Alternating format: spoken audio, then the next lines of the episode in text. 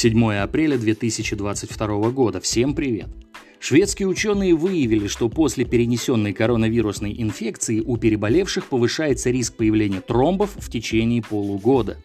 Для этого специалисты проанализировали данные всех заболевших COVID-19 в Швеции в период с февраля 2020 по май 2021 года. Выяснилось, что шансы получить осложнение в виде легочной эмболии увеличиваются в 33 раза. Кроме того, риск возникновения тромбоза глубоких вен вырастает в 5 раз в течение трех месяцев после инфицирования. Особенно подвержены появлению тромбов оказались люди, которые болели коронавирусом в тяжелой форме, а также те, кто имеет хронические заболевания. И вот еще. Некий вирусолог считает, что пандемия коронавируса не закончится в 2022 году, так как половина жителей Земли еще не вакцинирована от COVID-19.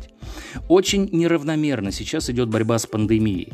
Вообще только половина Земли охвачена прививками, остальные не привитые. Кроме того, есть большие страны вроде Китая, в которых практически еще никто не переболел. И вот здесь я, честно говоря, не совсем понял, как это в стране с населением более миллиарда практически никто не переболел. В общем, растущая заболеваемость COVID-19 в Китае может выйти из-под контроля. Вирусолог допустил, что власти не смогут полностью справиться с ростом числа новых случаев коронавируса. Затяжное увеличение числа заражений также возможно в странах третьего мира, отметил специалист. Ну а мы переходим к повестке дня. Бандерлоги вновь изменили условия переговоров, которые для российской стороны оказались неприемлемыми. По крайней мере, так сказал министр иностранных дел России. Но вот какие еще нужны аргументы для того, чтобы этот фарс по поводу переговоров переговоров с нацистскими гнидами прекратился. Пресс-секретарь президента России назвал отвод российских войск с Киевского и Черниговского направлений жестом доброй воли. И что же произошло? А произошла ситуация в Буче. Произошли пытки военнопленных, о которых людоедская власть в Киеве, не стесняясь, докладывает своим хозяевам в Лондоне.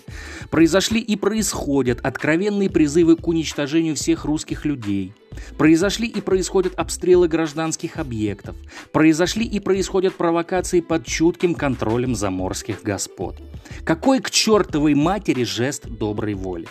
Неужели вся эта недоукраинская падаль заслуживает хоть каких бы то ни было переговоров? Президент Украины, полоумный наркоман и дегенерат, не стесняясь, выступает в парламенте Греции с двумя свинособаками из националистической помойки под названием «Азов», которая запрещена в России. Это просто такой диссонанс или же это бесспорный факт того, что живодеры в стане бандерлогов – обыкновенные нацистские недобитки – Великая Отечественная война не закончилась. Коричневая гнида обустроилась в Киеве со всеми удобствами. А на сегодня все. Конец связи.